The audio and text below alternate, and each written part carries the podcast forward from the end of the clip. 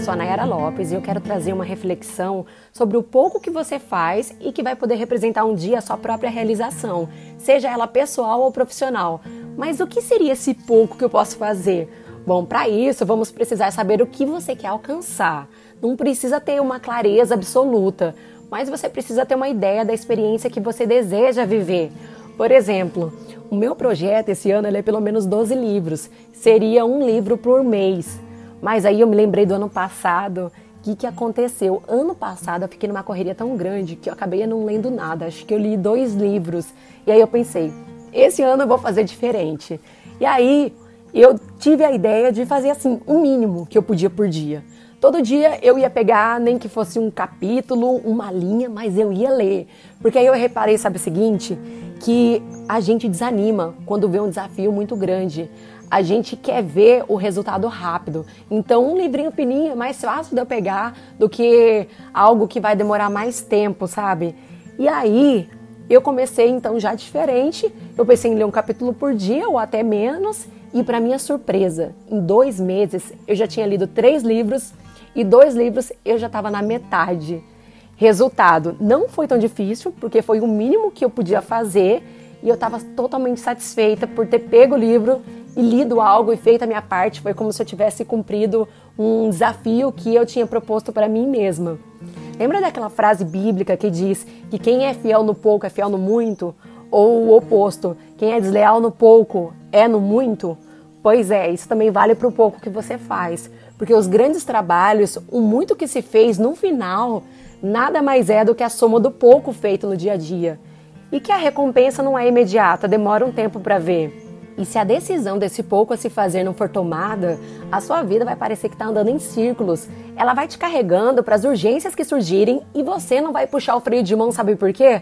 Porque não anotou qual seria o pouco a se fazer no dia de hoje. Esse é o modo automático que a gente acostuma ligar e nem percebe que caminho diferente podia fazer. E às vezes o caminho te leva para uma experiência nova e que vai te mostrar o novo também, mas dentro de você. A nossa vida ela só muda quando a gente quer mudar. Eu quero te contar uma breve história de um homem que se casou oito vezes e numa das vezes ele casou com a mesma mulher, acredita? Só que já fazia um tempo, então ele nem se lembrava disso. Como que a gente explica essa situação? A explicação é muito simples, mas não é óbvia. Tanto que muita gente entra e sai de relacionamentos com pessoas diferentes, mas em contextos quase idênticos.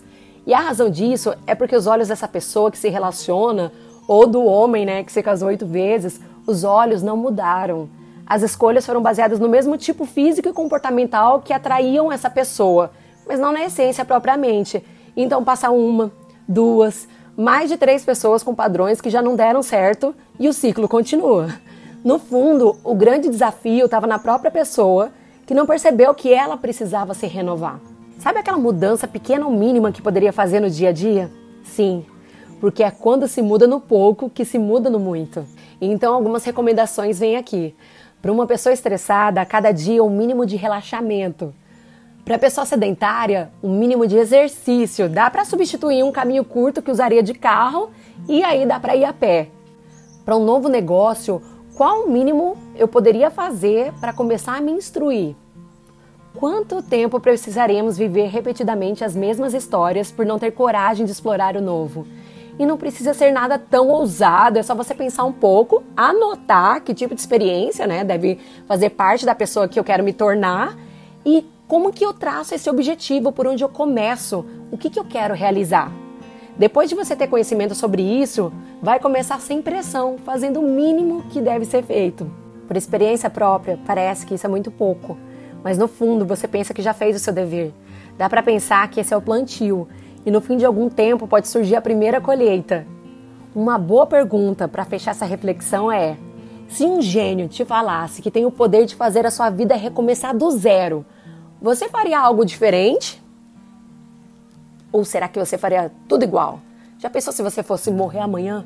Como seria o dia de hoje? Tem gente que falaria: "Ah, eu não quero reviver tudo isso de novo", né? E esse momento chegou, esse momento de fazer diferente. Muito obrigada pela sua companhia e até o próximo Soulcast.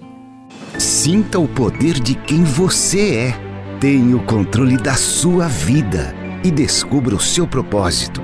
Esse é o Soulcast